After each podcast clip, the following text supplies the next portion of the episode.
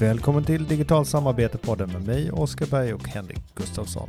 I det här avsnittet så kommer vi prata om automatisering och AI och vilken påverkan det förväntas ha på våra jobb, våra arbetsuppgifter och vilken typ av egenskaper och förmågor som vi behöver utveckla som människor framöver på jobbet.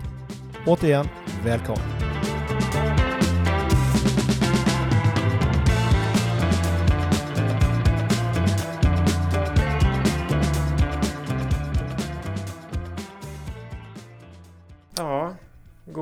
Förmiddag Oskar.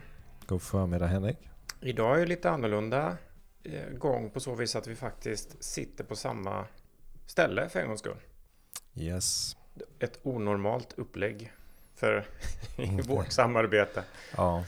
ja, det känns lite obehagligt faktiskt. Ja, jag vet inte, det är väldigt eh, nära på något sätt. Man kan inte muta dig. Man kan inte, man kan inte heller stänga av videon. Nej, ja, vi får se hur det här går. Men det känns ju trevligt att komma ut eh, på landet och vi har försökt rigga upp en, en studio här så gott det går. Mm. Eh, nej, men det är skönt att byta miljö ibland. Absolut. Och ses på riktigt. Ja. Eh, eh, vad kallar man det då? Att ses djupt. Ja, nu sa jag ju fel. Jag menar inte på riktigt. Jag menar att ses fysiskt, eller hur? Eller hur? För vi ses ju på riktigt annars också. Ja. Eh, idag har vi ett eh, ämne som eh, eh, både skrämmer och uppmuntrar till eh, fantasi. Det är också något som eh, många säger kommer att hjälpa oss att förstå vad det innebär att vara människa. Vi får väl se vad vi eh, vad dagen tar vägen här. Och det är faktiskt en sån här avsnitt där du Oskar har stått för researchen och strukturerat upp lite tankar här. Det mesta i alla fall. Du har ju också tittat lite. Ah, kikat lite. Tittat. Eh, jo, men det, jo, det stämmer. Eh, och eh, jag tänkte bara som en kort kommentar här till en början så eh, min upplevelse är att många använder det här AI som en, eh, en som silver bullet. De ser det som en lösning på alla problem. Vänta bara till vi har AI så kommer det lösa sig. Och eh, vi kommer väl förhoppningsvis förklara att riktigt så enkelt är det inte. Utan och då kanske man går miste om de stora fördelarna med AI. Eh, som vi kommer komma in på också då. Ja, var börjar vi då? Vad, vad, vad är AI för något? Ja, eh, precis. Det är en relevant fråga. Det står ju för artificiell intelligens till att börja med. Eh, och som vanligt så finns det ju massa olika definitioner eh, på ett sånt här begrepp då. Olika synsätt på vad AI är. Eh, jag hittade en enkel definition på, hör och häpna, Europaparlamentets hemsida. Ibland blir, hamnar man på konstiga ställen av googlandet. Ofta så eh, tycker jag eh, man hittar på hos World Economic, Economic Forum och på andra ställen så kan man hitta väldigt bra eh, innehåll. Och i, det här, eh, i den här källan då så beskriver man att eh, AI det är en maskins förmåga att visa människoliknande drag. Och då nämner man eh, då drag som resonerande, inlärning, planering och kreativitet. Och man menar då att AI möjliggör för tekniska system att uppfatta sin omgivning, att hantera vad de uppfattar och lösa problem med syfte att uppnå ett specifikt mål. Eh, och vi programmerar ju redan idag, eller sedan länge, datorer eh, för att lösa olika problem åt oss. Eh, och en del i det här, om man tittar på ett datorprogram, så en del i det här är algoritmer, alltså listor med instruktioner som vi vill att datorn ska utföra åt oss. Där vi säger åt den eh, datorn eh, vad vi vill att den ska göra med vad och i vilken ordning. Vi kanske vill eh, addera två med två och sen vill vi dela den här summan i tre, jag vet inte var, av vilken anledning, men som ett exempel då. Och så slutligen vill vi avrunda det här till närmsta tiondel. Så att det är ett exempel på en eh, algoritm. Eh, så kan man stoppa in olika saker där. Ja, för algoritmer har vi jobbat med sedan vi började med programmering. Men det är inte intelligens att utföra Nej. en lista ja, det är intelligens. Det är intelligens att kunna programmera faktiskt. Eh, och att kunna förbättra en algoritm och så vidare. Men det, idag, idag görs ju det av eh, huvudsakligen programmerare, eller sen tidigare då. Eh, men man kan ju säga då att AI tar eh, de här algoritmerna till nästa nivå eller en annan nivå genom att de själva då kan ändra och skriva om sig själva som svar då på inmatad data. Och den här förmågan att lära sig, det, eh, det är något då som vi kallar för intelligens. Det är en mänsklig eh, egenskap eller ska man säga förmåga. Och den kallas artificiell, på svenska då konstgjord, eftersom den inte finns naturligt utan den är ju konstruerad av oss. Och ett annat sätt, det finns ju många olika sorters AI och det här är ju maskininlärning som man brukar kalla det här. Kan man göra det här eh, ännu mer eh, konkret? Liksom? Kan man översätta det? Det är inte alla som programmerar och som kan eh, förstå de referenserna. Men man skulle kunna jämföra det här med eh, matlagning och eh, en kock som tar fram ett recept eh, och använder ett recept för att tillaga en maträtt. Och i det här receptet så beskrivs ju då vanligen vilka ingredienser som ingår och eh, så finns det steg för steg instruktioner kring hur maträtten ska tillagas. Eh, man eh, beskriver vad som används, vad som görs med det här och i vilken ordning. Nej, men sen, sen är det ju så när man är kock, men när man lagar den här maträtten så, så eh, antingen så smakar man väl själv på den, men ofta lagar man åt någon annan. Och eh, om man då får feedback från de här matgästerna eh, så kan ju man använda den här feedbacken till att eh, förbättra eh, maträtten, alltså receptet till nästa gång man gör den. Kanske var för lite salt eller för mycket smör, lite torrt kött eller vad det nu är då. Eh, och då kan ju kocken justera receptet så att det blir eh, bättre eh, output till nästa gång. Då. Så att det är ju intelligensen, att, att, att kunna lära sig av de här svaren, feedbacken, upplevelserna från de som äter den här maträtten då, och kunna justera det. Och man kan ju säga då att AI ersätter kocken. Men det behövs ju fortfarande en massa människor eller andra då som konsumerar det som AI producerar för att den ska få någonting att lära sig av. Så det här är ju jätteviktigt. Det, det, det, om vi tar bort det så kommer inte den här AI kunna förbättra någonting. Så den är hela tiden beroende av feedback. Och ju mer feedback, ju bättre feedback den får, desto bättre tränad blir AI. Ja, och det är frågan. Just i det här exemplet så kanske AI ersätter eh, kocken när det gäller enklare maträtter. Men det kanske finns en såklart ett eh, artisteri och, och väldigt mycket annat runt omkring här som AI har svårare att eh, ersätta. Ja, och eh, det kanske inte var det bästa exemplet på när det gäller ersätta. För det jag tror att just att laga mat kan vara något av det svåraste. Dessutom så är det en fysisk uppgift. Dessutom så att, men däremot kan ju säkert eh, AI underlätta för kocken Eh, genom att samla in feedback från eh, och liksom hjälpa till, hjälpa kocken och analysera den här feedbacken.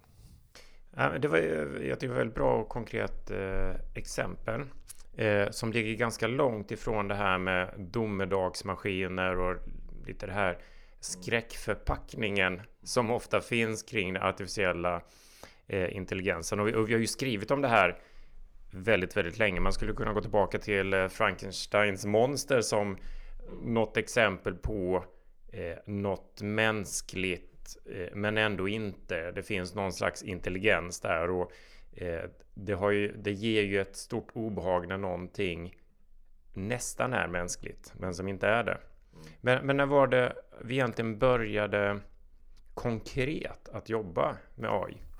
Ja, vi gillar ju att blicka bakåt och förstå varför vi är där vi är idag och var vi är på väg. Också för att vi ska kunna se vart vi är på väg framåt. Då.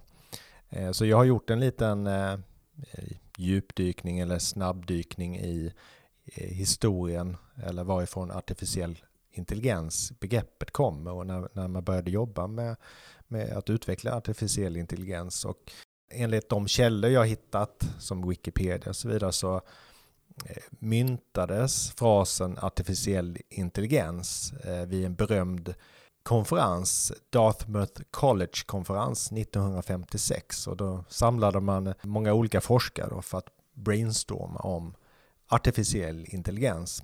Och enligt svenska Wikipedia så diskuterade man då områden som idag också är centrala områden inom artificiell intelligens som självklart datorer men också neurala nätverk, beräkningsteori, abstraktion och kreativitet. Så att, men, men det, det, då borde det också varit någonting som har bubblat ett tag för att man faktiskt tog tag i den här konferensen. Man måste ju ha börjat studera. Ja, det kan inte vara så här att det uppstod ett vakuum, att det samlades massa personer på en plats och helt plötsligt började brainstorma om artificiell intelligens. Så naturligtvis har ju det här påbörjats långt tidigare, men det kanske var liksom startskottet för forskningen kring eh, eh, AI då, på allvar. Då. Och när man tittar på det, har ju länge pratats om AI och liksom möjligheterna med det, men det har ju varit svårt att hitta tillämpningsområden eh, för AI. Och ett av de första tillämpningsområdena som man hittade var ju inom biovetenskapen. Sen hände det ju inte så mycket efter det. det har liksom, under årtionden efter det så har, har, har det liksom inte funnits, hittat så många nya applikationer som man har då föreställt sig. Men det har ändå förekommit löpande eh, vi har sett hur mycket filmer som helst som bygger på det här temat. Mm. Ja, alltså i, i, filmvärlden och i science fiction finns det ju gott om liksom, man har ju föreställt sig eh, att vad vi kan uppnå med AI och till exempel Blade Runner och de replikanterna där som någon sorts eh, robotar med artificiell intelligens som liknar, eh, ser nästan exakt likadana ut som människor. De har då artificiell intelligens och utvecklar även känslor. Och de här replikanterna i sin tur baserade på androiderna i Philip K. Dicks eh, Do Androids Dream of Electric Sheep. Den här potentialen i AI kom liksom inte riktigt mycket på grund av att eh, begränsad datorkraft. Idag har vi en helt annan situation med enorm lagringskapacitet med data och processorkraft och så vidare som behövs för den här, eh, de tillämpningar vi har idag. Men det hade man ändå inte eh, på 70-80-talen och så vidare. Men, men, hur har utvecklingen skett här då? Alltså, de här första konferenserna pratar om allt möjligt, men har man liksom kategoriserat det här på olika sätt och förfinat det allt eftersom? Idag kan vi väl prata om eh, specialiserad AI och det här mer AI som är mer åt mänskliga, efterliknar mänskliga eh, förmågor lite bredare. Och där kan man väl säga att den här specialiserade är det vi ser. Det kan också kategoriseras som svag respektive stark AI, som eh, John Searle delade upp AI, eh, artificiell intelligens, i, i två kategorier 1980. Svag AI är ju då de här som utför en smal specialiserad uppgift medan stark AI efterliknar mänsklig, full mänsklig intelligens. Sen har det inte hänt så mycket förrän ganska nyligen, skulle man säga, när det gäller AI. Eh, det är ju de eh, senaste eh, fyra, fem åren där man har verkligen liksom, där det, proppen eh, gått ur så att säga. Och det gäller ju framförallt den här svaga AI, specialiserade AI som kan ge sig på rutinbaserade uppgifter och, och eh, eh, lära sig av stora mängder data och då eh, producera ett resultat utifrån det. Så idag, idag har vi ju AI-system eh, som kan komponera ljud, musik. Det finns ju exempel på det, kanske inte alltid blir det bästa, men enklare uppgifter, producera text, producera bilder eller bygga bilder men också analysera bilder naturligtvis och identifiera vad det finns för eh, objekt i de här bilderna. Till exempel har ju alla det här i sina mobiltelefoner idag i princip att man kan upptäcka personer, man har ansiktsigenkänning så att man kan till exempel se vilka bilder som finns på en viss familjemedlem. Mm. Jag tänker på det här att vi som människor har ju lätt att föreställa oss att utvecklingen är linjär den ökar lite hela tiden. Vi kan tänka att just inom teknikutvecklingen eller digitaliseringen kanske den är lite brantare då, men i, i själva verket så är utvecklingen, och, och särskilt inom ett sånt här område då som AI, exponentiell. Det går ganska långsamt och trögt och ser linjär ut, in, linjärt ut inledningsvis, som vi har sett nu utvecklingen här då under 1900-talet. Lite som en pulkabacke på dagis, men, men sen helt plötsligt så ändrar den ju väldigt snabbt karaktär och ser mer ut som en bergvägg i Himalaya. Och är det där vi är nu med, eh, med AI-utvecklingen? När det gäller den här svaga AI eller specialiserad AI tror jag att vi börjar se det. När man väl har löst en eh, sorts uppgift så kan man ju den rullas ut på alla ställen där samma uppgift eh, eh finns och då blir det liksom en eh, eh exponentiell effekt av AI. Eh, men jag tänkte redovisa lite siffror eh, som jag hittat på olika håll. En källa som återkommer flitigt här är McKinsey. De har gjort mycket undersökningar kring det här eh, med AI och andra inom andra områden också förstås. Men en, det är en undersökning från 2020 och där tittar man på hur många som har anammat AI i, i verksamheten och då var det ungefär hälften som svarade att minst en funktion inom organisationen hade anammat AI. Då. Och det här var ju då 2020. Går man två år tillbaka så har vi en undersökning från US Census Bureau som undersökte då eh, 583 000 amerikanska företag och hur de använder AI och annan avancerad teknologi. Och då hittade man att bara 9% av företagen använde AI-verktyg som maskininlärning och röstigenkänning. Så där har ju hänt mycket på de två åren då.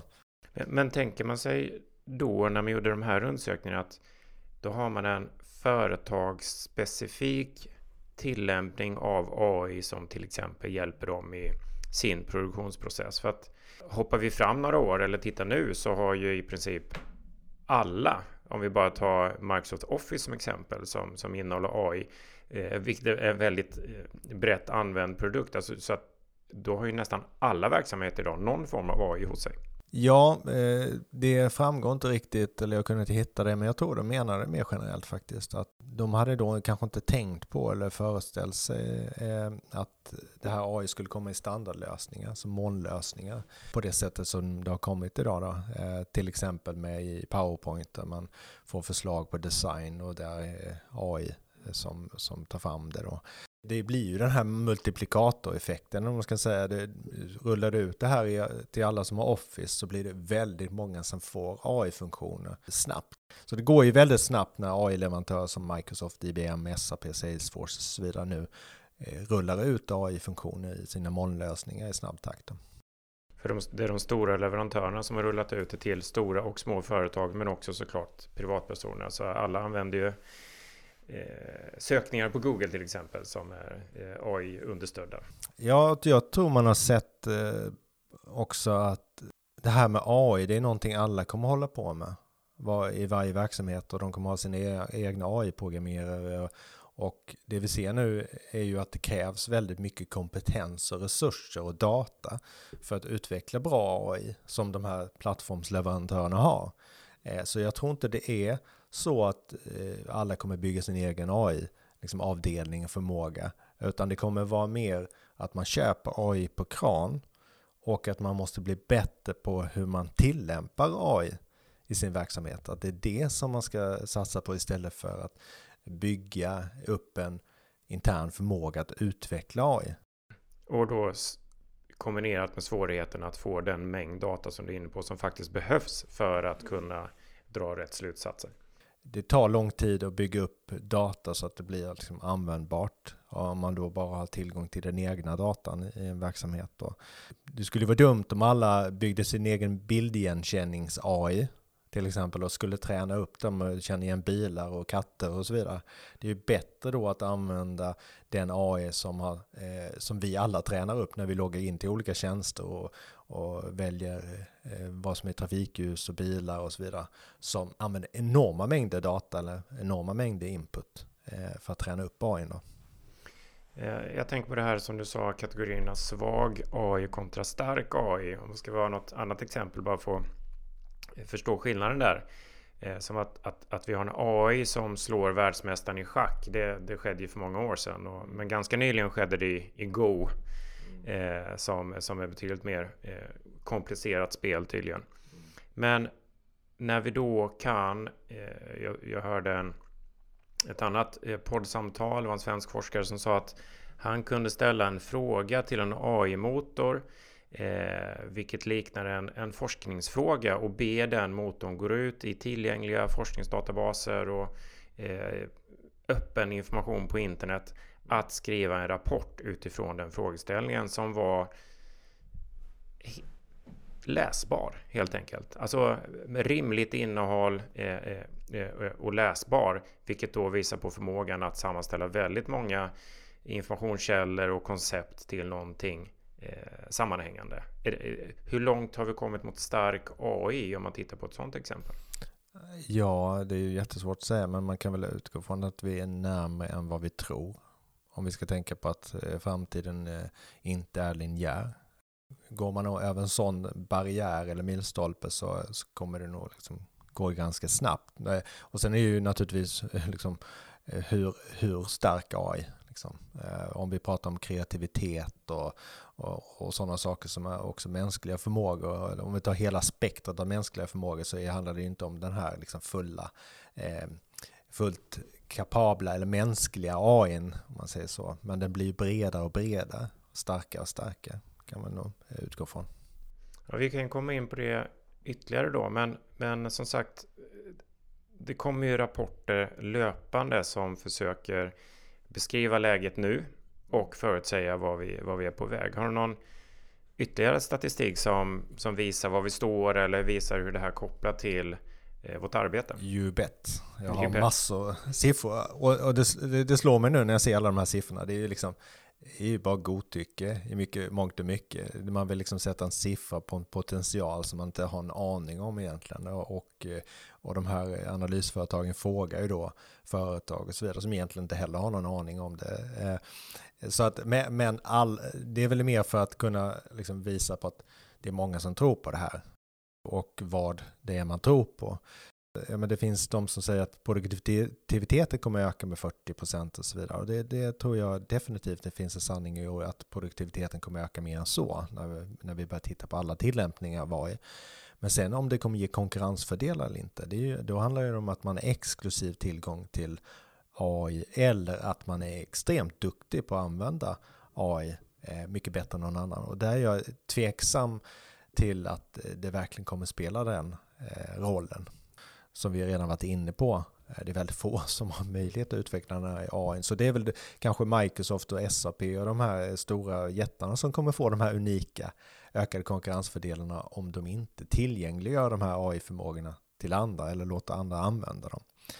En annan rapport eh, från Accenture och Frontier Economics då som är lite färskare från 2021 jag var för snål för att köpa loss den här rapporten så jag har egentligen bara abstract och summeringen. Det, eh, det viktigaste. Så att istället får man ju då gissa eh, sig fram till hur de har eh, kommit fram till det de redovisar då.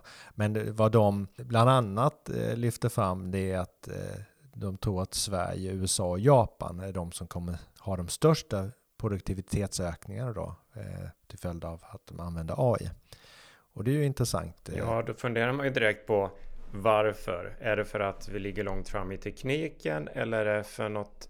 Mm. Är, det, är det liksom eh, vad vi har för typ av arbeten hos oss? Eller, eller hur? Så först, min första tanke var ju liksom att allt det här positiva som jag läser ut av det här, oh vilken potential vi har. Och en del tror jag absolut beror på hur mycket som är kunskapsarbete. Vi är ju liksom ligger i topp i världen där med andel kunskapsarbete i vår ekonomi. Då. Och det kan ju vara sånt som digital mognad, men det, på något sätt är det så här mycket potential så visar det ju också att vi är efter. Och Japan är inte förvånad för, och, och inte heller USA, för tittar man på dem så är de inte så digitaliserade. Det är väldigt mycket manuellt arbete och rutinbaserade processer och så vidare. Eh, medan Sverige har ju man ju en annan bild av faktiskt. Men, men, men det, den tanken som kommer upp och, och, det som det är mycket diskussion om det är ju det här. Kommer robotarna och AI att ta våra jobb? Ja, eller hur? Den kommer ju tillbaka hela tiden och eh, det korta svaret på det är ja och nej. Okej. Okay. Och mest nej. Utveckla gärna. Ja, det ska jag göra. Absolut så tror experter att AI kommer ta över eh, många jobb. Eh, det är en del som säger att 16 procent av de nuvarande jobben kommer ersättas inom eh, 10 år. Då. Där man ser att det finns ett stort hot då, om man ser AI som ett hot, så tror man då att det största hotet kommer vara mot kundtjänst, kundtjänstjobb. PricewaterhouseCoopers eller PWC eh, ser riskerna som högst i sektorer som transport och lager 56%, tillverkning 46% och grossist och detaljhandel 44%. Men då att det är lägre risker inom sektorer som hälsovård och socialt arbete. Och det är inte så jätte, om man tittar på det här så är det de, först, de exemplen på där det är störst risker, eller möjligheter om man säger det så, Exakt. Är då inom sånt som är väldigt mycket repetitivt, eh, producerande arbete, förflytt, logistik och så vidare. Men när det gäller social interaktion och, och yrken som kräver, eh, som är komplexa rent socialt, så eh, är risken mindre om man säger så.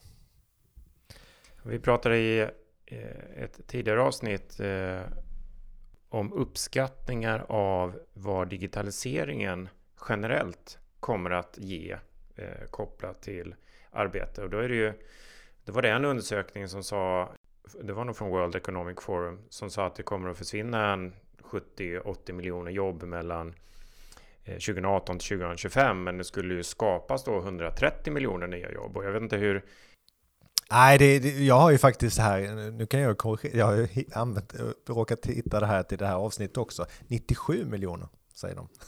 Så netto 17, när du tog, tog det lite. Eller så var det en ny annan undersökning. Men det, det är ju absolut eh, så, det kommer försvinna jobb, men de flesta som studerar det här ser ju att det kommer netto eh, tillväxt. Det kommer ju nya jobb. Vi tror i allmänhet på den här risk. Liksom vi, vi lyssnar, vi, vi, det är de siffrorna vi ser och eh, i allmänhet, om, om vi tittar på vad folk tror i allmänhet så hittar jag en Gallupundersökning från 2018. Då tror man att många jobb kommer försvinna. Att, eh, det här är en amerikansk undersökning och 73 procent av amerikanerna eh, trodde då att AI kommer bli en nettojobbförstörare. Alltså tvärt det som, vi precis, eh, som du precis nämnde. Med.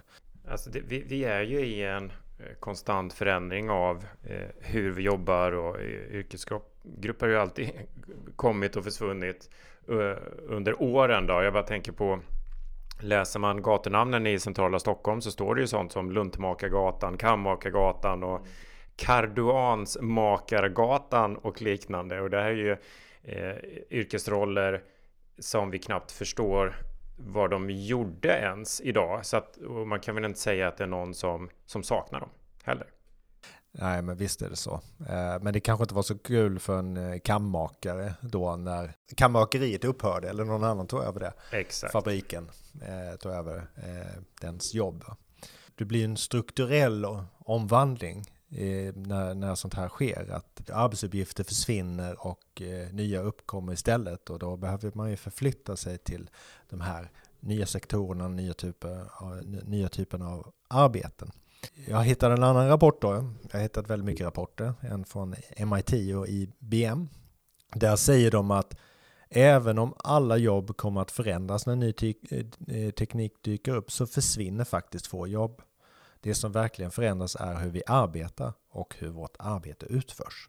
Det, det kan vi titta bakåt på de, eh, den statistik och de trender som finns. Att netto har det inte minskat mängden arbetstillfällen. Däremot så har det skett en förflyttning i karaktären på de arbeten vi utför. Som rutinbaserade arbeten har minskat men då har också icke rutinbaserade mer kreativa arbetsuppgifter och arbeten ökat. Mm. Ja, men eh, alltså, förändringar kan ju komma eh, väldigt snabbt och vara väldigt stora. Jag tänker på Saabs nedläggning i Trollhättan till exempel. Det påverkar ju eh, oerhört många arbetare och hela samhällen. Men, och ett hårt slag där och då.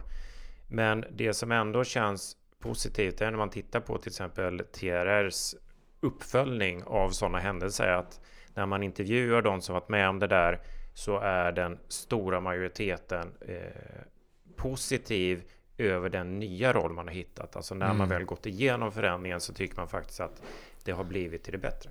Och det gäller ju då att man inte ger den här konstgjord andning för länge. För då kan det ju hända det att man inte kommer vidare. Eh, vi har ju exempel i, i vår historia i näringslivs, eller vad ska man säga, eh, näringslivet med varvsindustrin eh, på 70-talet som gavs konstgjord andning med subventioner och statliga bidrag och som gjorde att den kompetens som var världsbäst, eh, där vi var världsbäst på svetsning och så vidare eh, i början på 70-talet, eh, den låstes ju in i den här sektorn och sen när det var för sent liksom att omskola de här och de inte var attraktiva på arbetsmarknaden längre eller det var inte lätt att förflytta dem till nya yrken.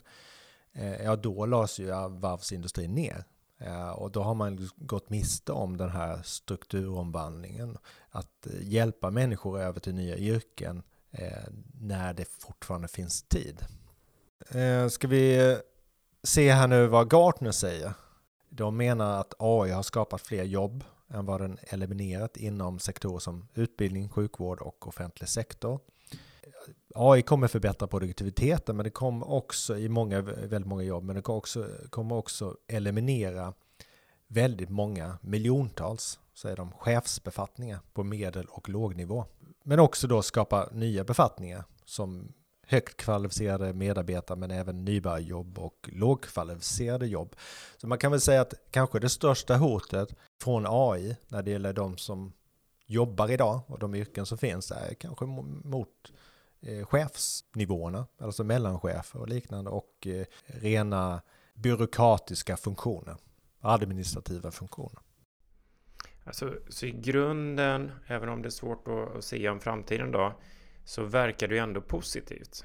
Det är inte så att det kommer att försvinna en massa jobb och eh, man förespår någon slags massarbetslöshet som en konsekvens av detta, utan tvärtom. Det kommer att skapa nya typer av jobb.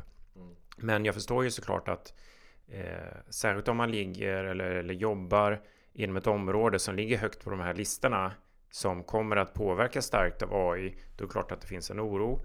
Eh, och det låter ju som att det kommer att handla om stora utbildningsbehov på relativt kort tid. Och det kan man ju fundera på om det är någon som egentligen förbereder sig på. Ja, det är en, en av de här förmågorna vi kommer komma in på sen eh, som vi behöver utveckla som människor för att de gör oss unika som människor. Eh, det är ju att tänka strategiskt. Det klarar ju inte robotar och AI eh, Eh, att göra och det måste vi helt enkelt göra även inom det här området att vi måste ju då tänka strategiskt eh, eh, hur vi rustar oss för den här utvecklingen och hur vi hjälper människor att förflytta och, sig yrkesmässigt och utveckla ny kompetens. Om man tittar från individperspektivet för mig som medarbetare och inte stirrar sig blind på det här att det kommer ta mitt jobb så kan man ju titta på vad, har de fysiska robotarna gjort? Ja, de har tagit över en hel del jobb i löpande bandet. Sen finns det fortfarande kvar människor i fabrikerna. Men de gör andra typer av uppgifter. Så robotarna har tagit över tunga och farliga arbetsuppgifter, till exempel i stålverk. Medarbetarna som jobbar där kan sitta i kontrollrum eller till och med på distans och sköta de här. Så att de slipper vara nere i den här farliga miljön och riskera både liv och hälsa. Och det, det, här kan man ju faktiskt säga att artificiell intelligens kommer göra det motsvarande eh, för eh, kunskapsarbetare, informationsarbetare. Att eh, vi kommer slippa tråkiga uppgifter, monotona uppgifter, stressande uppgifter om vi då använder AI på rätt sätt. Ja, så att eh, robotar kan hjälpa oss att utföra eh, eller undvika farliga uppgifter. Men de kan också eh, hjälpa oss att verka på distans. Vi behöver inte ens förflytta oss för att kunna eh, styra en robot på andra sidan jorden eller på en annan planet eh, för den delen. Och eh, kanske även våra sinnen så att vi kan uppleva mer av vad som faktiskt händer på plats. Man brukar ju kalla det här immersive experience eller omslutande upplevelse. Att man får en mer eh, liksom, verklig uppfattning av att befinna sig någon annanstans. Alltså eh, vara omsluten av eh, den här verkligheten som finns på en annan plats. Då.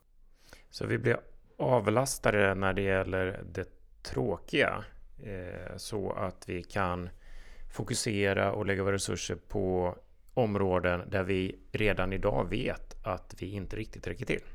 Precis, vi tar ju alla slut eh, när vi sitter med ett stort Excel-ark en hel dag. Så till slut liksom blir kvaliteten sämre och sämre och sämre för att eh, det är inte någonting som vi är skapta för. Eh, och jag skriver ju min bok Överlevnadsguide till digitalisering att din bästa jobbarkompis inom snar framtid kommer vara en virtuell assistent. Men jag tänker det har varit en, en trend under flera årtionden att vi, vi slimmar organisationerna eh, tagit bort eh, assistenttjänster till exempel och sekreterare och, och, liknande roller, vilket har gjort att till exempel läkare eller sjuksköterskor sitter med väldigt mycket administration själva. Mm. Vilket då eh, tar väldigt mycket tid ifrån där de egentligen borde vara med patienter och, och vård och så vidare. Eh, men, ja, men när du sa virtuella assistent, du som har varit med ett tag, du också, kommer du ihåg eh, Clippy från Windows? Oh ja, 2000. absolut. Det här gemet med ögon som bara var i vägen och eh, var hatad av alla. Eh, men, men utvecklingen har ju gått framåt då. Vi har, eh, som eh, privatpersoner så använder väldigt många av oss Google Assistant och Siri och Alexa mm. som en del av, av vardagen. Får man, man dem på rätt sätt, att man inte glömmer bort grundläggande principer i användbarhet, som att till exempel att man ska ha kontroll och att det inte ska, liksom, det ska inte dyka upp ett sånt här gem i, liksom framför ögonen på dig när du håller på att redigera ett Word-dokument, utan du ska, det är när du behöver den eh, på dina villkor. Då, då naturligtvis kommer det finnas ett värde i det. Precis, den var lite påträngande, det var väl det som var grejen då. Och den var ganska dum, för det, den, liksom, den, var väl, den var ingen AI, den visste liksom inte vad jag höll på med, utan den kom väl med något tips att du vet att den kanske reagerade på att jag gjorde en copy-paste och sen kommer den upp och sa du vet att du kan göra det här med de här kortkommandot. Nej, just nu vill jag bara pista den här jävla texten. Eller hur? Jag kommer inte ihåg exakt heller, men det var ju till exempel om man startade ett Word-dokument så dök den upp där bara. Du vet att det finns mallar du kan använda, men om du gjorde det varje gång eller mm. om man fick som aktivt klicka bort den, det minns jag inte riktigt. Eh, just det, vi ska inte släppa eh, Clippy helt ändå för att den har kommit tillbaka någon, som någon slags emoji i Teams, eh, vet jag också då. Så att den, den är legendarisk på sitt sätt. Mm. Men det är kanske de, den generationen som inte känner till den heller. Exakt. Eh, man måste ju vara en viss generation om man har varit med om eh, klipp i dem. Eh, det du nämnde här, det tycker jag är intressant med, som lärare till exempel har man ju fått mer och mer administrativt att göra, vilket ofta handlar om att rapportera tillbaka till tjänstemännen. Så det har blivit en extra börda som, är, som behövs för att de ska kunna administrera. Men vad händer när då tjänstemännen, de här arbetsuppgifterna automatiseras? Då tas ju rapportbördan bort, eller hur? Så det blir en dubbel effekt. Men så är, tror jag inte många organisationer eller beslutsfattare ser på AI. Och jag upplever fortfarande att många ser ju det här som ett sätt att automatisera produktion och, och sen är man själv kvar och styr och ställer över det här då. Och eh, jag läste ett blogginlägg, de skriver då att eh, många chefer nog tänker på sig själva som trollkaren i filmen Trollkaren från oss om någon som har sett den då och minns vad den handlar om så styr alltså den här trollkaren kungariket bakom kulisserna med någon sorts eh, komplex maskin. Många chefer blir hänförda av tanken på att AI-teknik kommer att göra det möjligt för dem att reducera enorma arbetskraftskostnader och, att, och de tror att det bästa för företaget är att, att ta bort folk förutom vdn och möjligen några chefer. Och, och egentligen är det på väg åt ett helt annat håll. Då. Det är cheferna som försvinner, inte ledarna. Då det har vi eh, fort, kommer fortfarande då cheferna försvinner och kvar har vi självstyrande medarbetare med smarta AI-assistenter istället.